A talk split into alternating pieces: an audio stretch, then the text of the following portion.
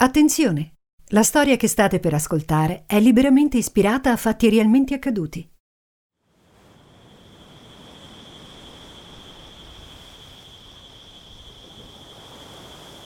Tutte le volte che posso, quando arriva la notte e il tempo lo permette, amo guardare le stelle. Mi capita di fermarmi a pensare al fatto che tutto cambia, tranne il cielo, lo stesso cielo che guardavano i nostri antenati. Poi un giorno qualcuno ha pensato di unire le stelle come si fa nei giochi di enigmistica e ha creato le costellazioni. Nelle stelle sono scritte le imprese di Perseo, le fatiche di Ercole, il pianto di Andromeda, la trasformazione della ninfa Callisto in un'orsa, l'orsa maggiore. E poco più in giù, verso l'equatore, ecco che brilla la costellazione di Orione, il giovane più bello tra tutti i mortali, protagonista di un mito tra i più tristi che io ricordi. Nel caso che vi racconto oggi, però, le stelle non sono state ferme a farsi guardare, ma in un certo senso sono state loro a venire da me. Non ci credete? Lasciatemi spiegare. Sono ancora qui, a Crotone, al San Francesco da Paola, nella speranza di riuscire a farmi almeno qualcuno dei giorni di vacanza che mi sono preso. Mentre bevo il caffè al bar dell'ospedale, che diciamocelo non è così diverso da quello delle macchinette, un cucciolo nero mi scodinzola contro la gamba. Io impazzisco per i cani, così mi chino subito per fargli due carezze. All'inizio è diffidente, ci mette un po' ad avvicinarsi. Sulla targhetta al collo c'è scritto Sirio. Dove c'è un cucciolo, si sa, c'è anche un padrone. Poco più in là, un ragazzo molto alto tiene in mano un collare, nero come il cane, e vuole parlarmi. Che c'entra con il mito? Vi starete domandando. Beh, c'entra e come? Un attimo di pazienza, sto per raccontarvelo. Sono Folco Scuderi, benvenuti a una nuova puntata di Folco Files.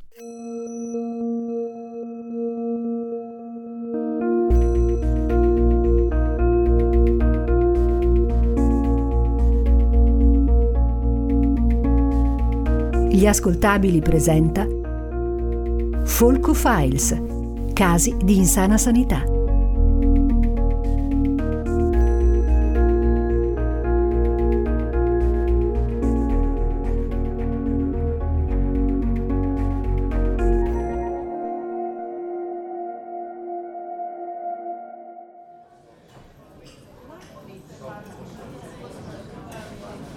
Il ragazzo si chiama Luca Magini, ha 25 anni, un viso da bambino, senza barba e con due occhi celesti, chiarissimi, che quasi mettono soggezione a guardarli.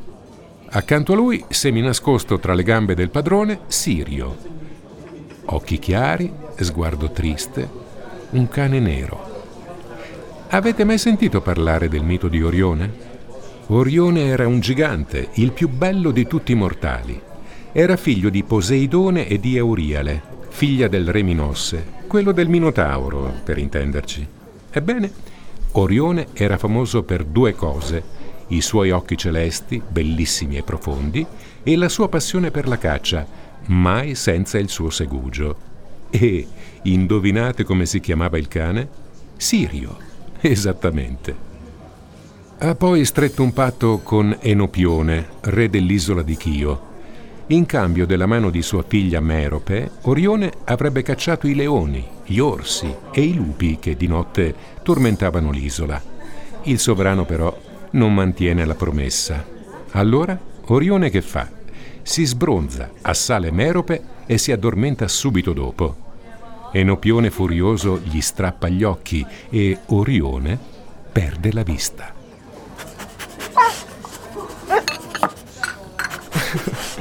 Sembra che le stia simpatico. Eh, sa, Sirio non è uno di quei cani che salta addosso agli sconosciuti. Ci mette un po' a prendere confidenza, diciamo. Comunque, dottor Scuderi, so che lei aiuta le persone e io ho davvero bisogno di un aiuto. Sono quasi commosso dalle parole del ragazzo. Non tutti, non sempre perlomeno, vedono la mia figura come una persona che aiuta, anzi, tutt'altro. Se a chiamarmi è una struttura ospedaliera, i pazienti e i loro familiari spesso mi vedono come un nemico, perché io sto dall'altra parte.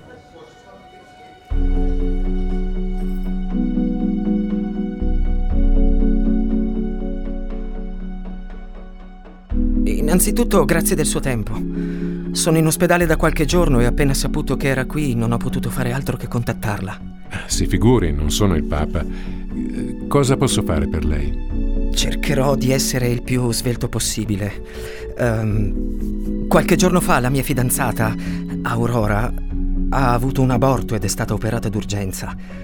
L'hanno dimessa il giorno dopo l'operazione da allora non mi parla ma non solo a me, a dirla tutta, non rivolge la parola a nessuno. È come se fosse qui, ma non fosse veramente presente. Fissa il vuoto, non si alza dal letto e io non ce la faccio a vederla così. Mi dica tutto, dall'inizio. Allora, Aurora sta da me da qualche mese. Ho preso in affitto un trilocale a Tufolo. Lei è un estetista, ha appena comprato un centro estetico in centro e Capirà che con i costi, il mutuo, il giro di clienti che deve ancora formarsi, un affitto in più diventava pesante. Lunedì sera sono tornato a casa. Sirio abbaiava in continuazione e da qualche giorno Aurora non si sentiva bene. Mal di testa, mal di gambe. Le era venuta anche la febbre. Pensavo avesse... insomma... le cose sue. Spesso sta malissimo quando ce le ha. Le capita anche di piangere, perciò volevo controllare, magari aveva bisogno di qualcosa. Ho provato a chiamarla un paio di volte e non mi ha risposto. Vada avanti. Prima ho pensato che si era sentita meglio ed era uscita, ma la macchina era in cortile. Poi ho visto che la luce del bagno era accesa. E lì ho avuto un brutto, bruttissimo presentimento, dottor Scuderi. Non so spiegarlo in alcun modo, ma sapevo che c'era qualcosa che non andava. Ho aperto la porta e ho trovato Aurora per terra, rannicchiata sul tappeto del bagno, con l'accappatoio ancora sul calorifero. Lei non parlava. Aveva gli occhi chiusi e... Il pavimento era sporco. E c'era quella cosa. Per terra. In mezzo al sangue. Aurora ha avuto un aborto sul tappetino del cesso, Cristo santo.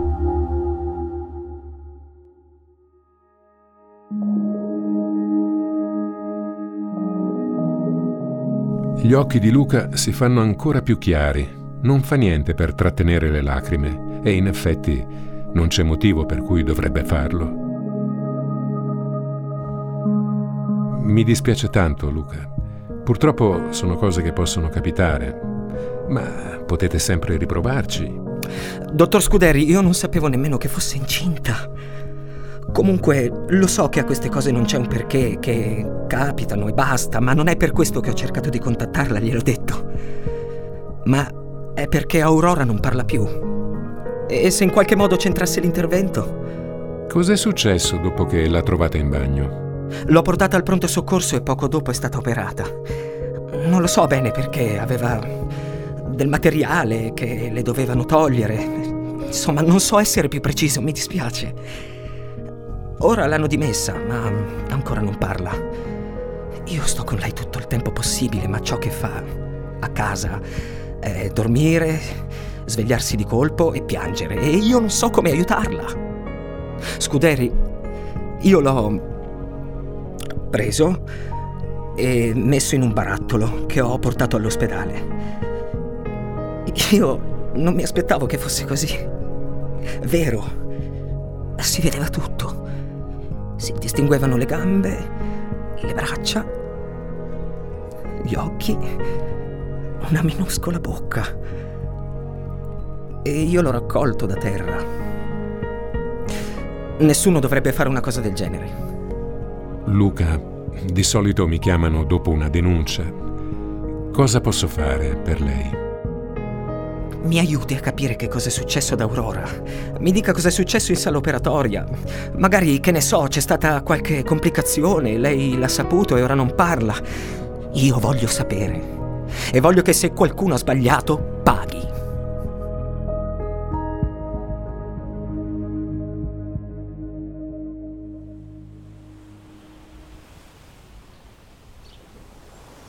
In questo momento, nella testa di Luca c'è Aurora, il suo shock, il suo silenzio.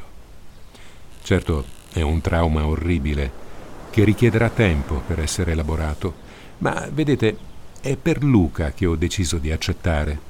Dopotutto è un meccanismo di difesa concentrarsi sul risolvere il dolore degli altri per non pensare al proprio. Quanto gli ci vorrà per rendersi conto che in questa storia lo shock riguarda anche lui? Quando si darà la possibilità di ascoltare il suo dolore? Inizierò a parlare con il direttore sanitario, Graziano Pillitteri, che sarà ben contento di avermi nuovamente tra i piedi. Qui Graziano Pillitteri. Pillitteri? Ancora io, Folco. Ce li ha due minuti per discutere del caso Sgalambri? Ah, non sapevo nemmeno ci fosse un caso. Folco, ancora qui sta, ma non era andato in vacanza. Ma non c'è molto da dire, la signorina Sgalambri è arrivata in pronto soccorso in evidente stato di shock. Aveva appena espulso un feto di 5-5,5 cm con porzioni di cordone umbilicale. Dall'analisi del feto la signorina Sgalambri era incinta di circa 10-12 settimane. Beh, per prima cosa le hanno fatto un'ecografia interna che ha rilevato la presenza di materiale abortivo nell'utero, quindi è stata subito sottoposta a un intervento per rimuoverlo. Erano resti di placenta. È arrivata in ospedale alle 20, alle 21.30 è stata operata, il mattino dopo era fuori sulle sue gambe. Lo shock direi che è comprensibile, è brutto, è brutto, ma le passerà col. È stata la dottoressa Selma a operare la ragazza, uno degli orgogli della nostra struttura e badi bene, me lo lasci dire, ha un curriculum che ce lo invidiano a nord, eh?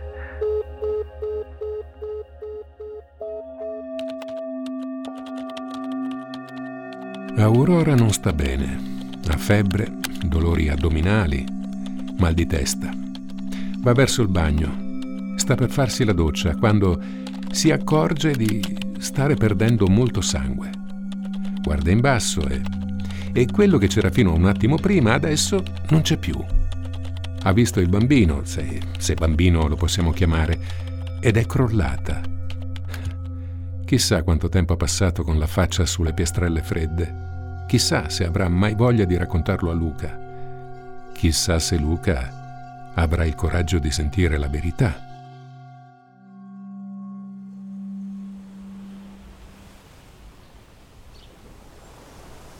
Anche Orione aveva dato di matto quando si era ritrovato cieco sulla spiaggia di Chio. Da lì il gigante raggiunge l'isola di Lemno, dove Efeso gli affianca il suo assistente Cedalione perché gli faccia da guida. Un oracolo, infatti, aveva predetto che Orione avrebbe riacquistato la vista se si fosse diretto verso est, dove sorge il sole, dove sorge l'aurora.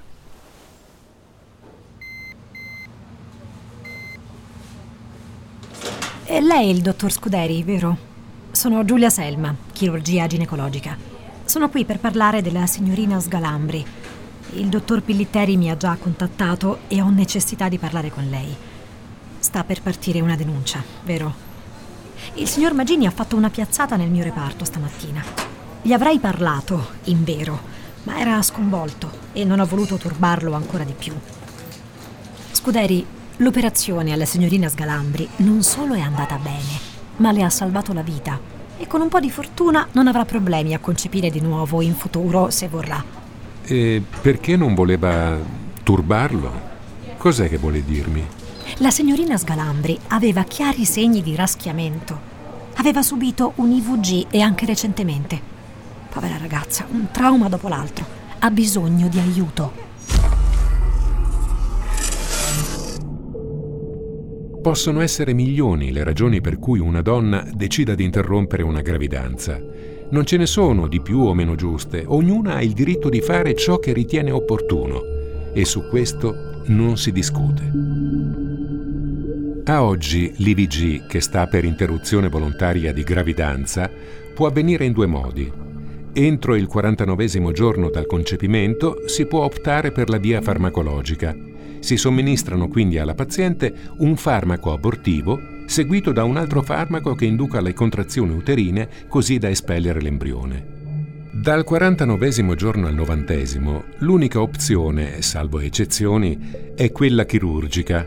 Per farla breve si può fare un'iterosuzione, ovvero una sorta di aspirazione dell'embrione, oppure il raschiamento, che rimuove il contenuto dell'utero raschiandolo con uno strumento particolare. È una pratica piuttosto dolorosa, che si fa sotto anestesia locale o totale e che spesso lascia segni, segni che la dottoressa Selma ha notato.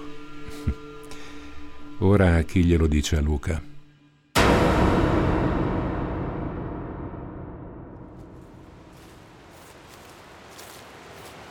Ma no, no, no, me l'avrebbe detto. Su questo Scuderi non si discute. Lei mi dice tutto. Mi racconta tutto, io l'ascolto sempre. Non lo sapeva, non poteva saperlo. Luca, respiri. Magari gliel'avrebbe detto nell'arco di poco tempo, magari cercava coraggio o aveva paura del suo no, giudizio. No, le dico di no, non è possibile. Non ci credo che non me l'avrebbe detto.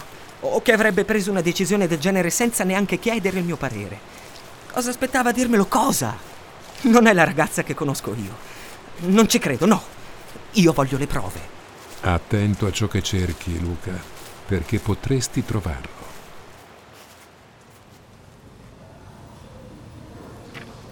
Scuderi, ecco qui. Ho dato un'occhiata nell'agenda di Aurora. No, no, no, non mi guardi così. Non è mica reato. Aurora è molto ordinata, vede? Segna tutto come si deve. Ha una grafia meravigliosa. Comunque, l'ho guardata e riguardata parecchie volte e vede, 15 giorni fa ha segnato Dottor V. Io quella settimana ero ad Alessandria per lavoro e Aurora avrebbe avuto tutto il tempo. Vede, non lo so. Beh, Luca, non penso che lei voglia cercare tutti i ginecologi che iniziano per V della Calabria. Forse è il caso di aspettare che Aurora si riprenda. Vedrà.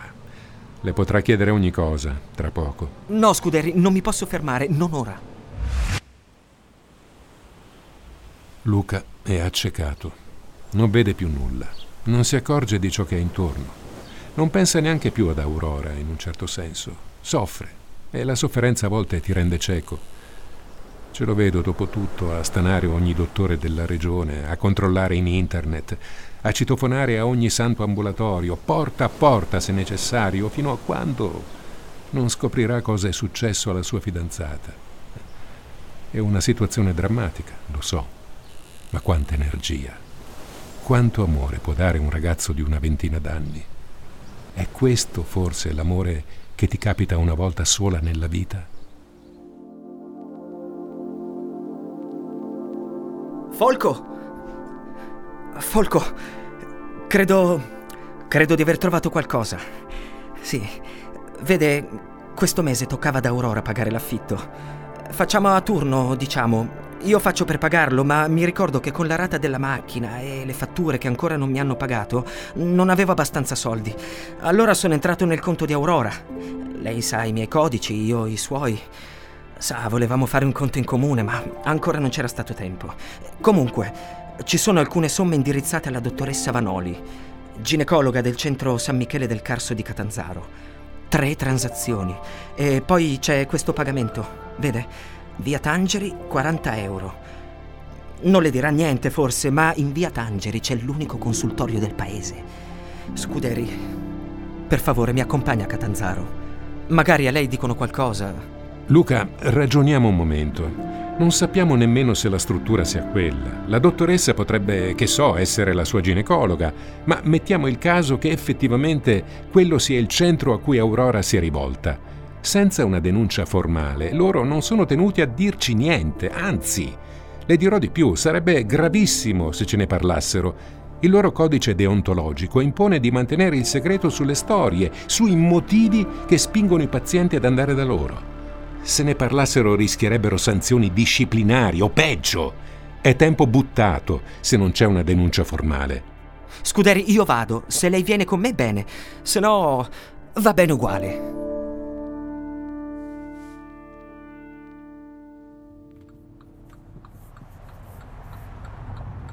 Riconosco una causa persa quando ne vedo una.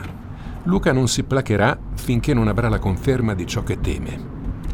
Sono certo che non ne caverà un ragno dal buco, perché nessun medico con un minimo di buonsenso violerebbe il segreto professionale. È fuori discussione, ma è così testardo. E mi ritrovo sulla statale 106. Ci siete mai passati? 491 km. Partenza Taranto, arrivo Reggio Calabria. Se di norma le strade sono nate per collegare i paesi, qui è successo il contrario. Dal 1928, anno della sua costruzione, una spilza di paesini si sono creati da zero a ridosso della statale. Un negozietto qui, uno là, ed ecco che sono sorti luoghi meravigliosi come Soverato, Riace, Capo Rizzuto, tra le meraviglie del Mar Ionio da una parte e l'altopiano della Sila dall'altra. Peccato che, col traffico d'agosto, Percorrere i 70 chilometri che separano Crotone da Catanzaro pare un'impresa degna dei più grandi eroi. Eh, il caldo è asfissiante, la strada è stretta, una corsia per direzione. Ogni pochi metri una rotonda, un semaforo e le code dei turisti che vogliono andare al mare. Mamma mia. Buono! Buono! Sirio! Giù! Ho preso un appuntamento con la dottoressa Vanoli. Luca, non vorrei sembrare troppo all'antica, ma cosa potrebbe pensare una ginecologa che si ritrova in studio due uomini? Beh, le ho detto che avevo un problema eh, di coppia. Chi se ne frega, l'importante è che abbia accettato. Avanti. Buongiorno, dottoressa. Posso portare il cane o preferisce che lo lascio fuori? Ciao bello, ciao. Prego, accomodatevi. Signor Magini, corretto? E lei il signor? Cosa posso fare per voi? Uh, sa una cosa, dottoressa, mi sono scordato di una questione importante. Devo fare una commissione, ecco, forse è meglio che andiamo. Grazie, verremo in un altro momento. A presto e scusi, eh, scusi, dottoressa. Ma Luca, io non capisco. Cosa siamo andati a fare? Non le ha chiesto niente. Scuderi, ho capito che non avrebbe detto nulla a me né a lei, ma io volevo soltanto una conferma. E la dottoressa me l'ha data. E come fa ad esserne certo? È stata lei ad aver operato Aurora. O almeno sono sicuro che Aurora è stata in quello studio. Sirio non si avvicina mai agli estranei. Mai. Ha visto che feste che ha fatto alla dottoressa. Aurora è già venuta qui e ha portato Sirio. Non lo lasciamo mai solo. Ora, qual è il prossimo passo? Denunciamo. Chi dobbiamo denunciare? La dottoressa? O la struttura? Andiamo al consultorio? Oppure dalla polizia? Luca, Aurora come sta? Da quanto non torna a casa? È difficile, Scuderi. È come avere in casa una bellissima bambola di porcellana. Dove la lascio, la ritrovo. Le ho preparato i panini nel caso le venisse fame e, e gliel'ho messi accanto al letto. E quando stasera tornerò a casa saprò che non li avrà toccati. Come ha fatto ieri e come ha fatto l'altro ieri. E lei da quanto non mangia qualcosa che non sia caffè? Ma che c'entra? È diverso. Io non sto male.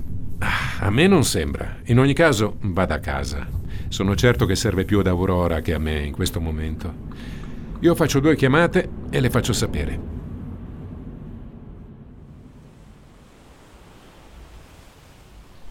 La sicurezza di Luca è destinata a venire meno non appena si darà il tempo di elaborare ciò che gli sta succedendo.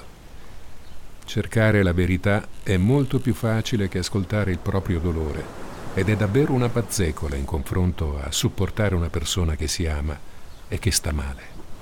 E poi c'è un'altra questione che, non appena le acque si calmeranno, verrà a galla. Aurora gli avrebbe detto la verità o avrebbe tenuto questo segreto così doloroso per sé, senza farne parola con Luca? E perché non ne ha parlato? Perché non ha preso in considerazione il suo parere, qualunque esso fosse?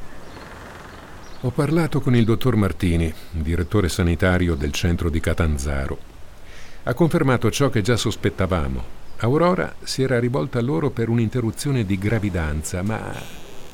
ma qualcosa è andato storto. L'operazione non è riuscita. La ragazza ha espulso il feto a casa giorni dopo. La dottoressa Manoli, insieme alla sua equip, ha sbagliato e si assumerà le conseguenze delle sue azioni.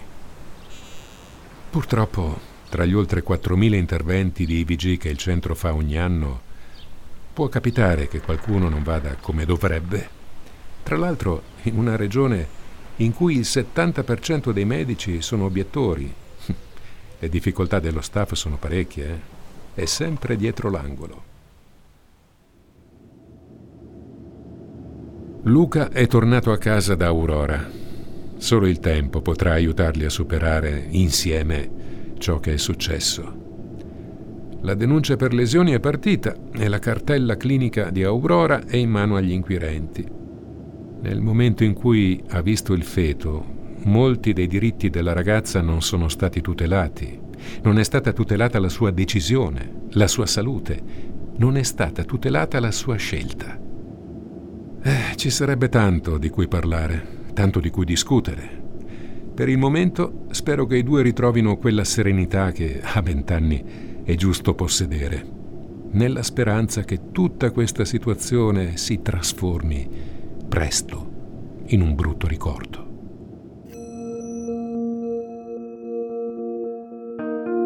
Sono Folco Scuderi. Se volete ascoltare una nuova storia, vi aspetto con il prossimo episodio di Folco Files.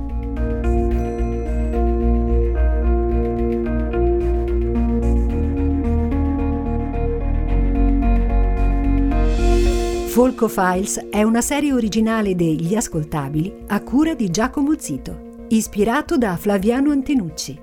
Questa puntata è stata scritta da Martina Marasco, editing e sound design di Francesco Campeotto e Alessandro Livrini.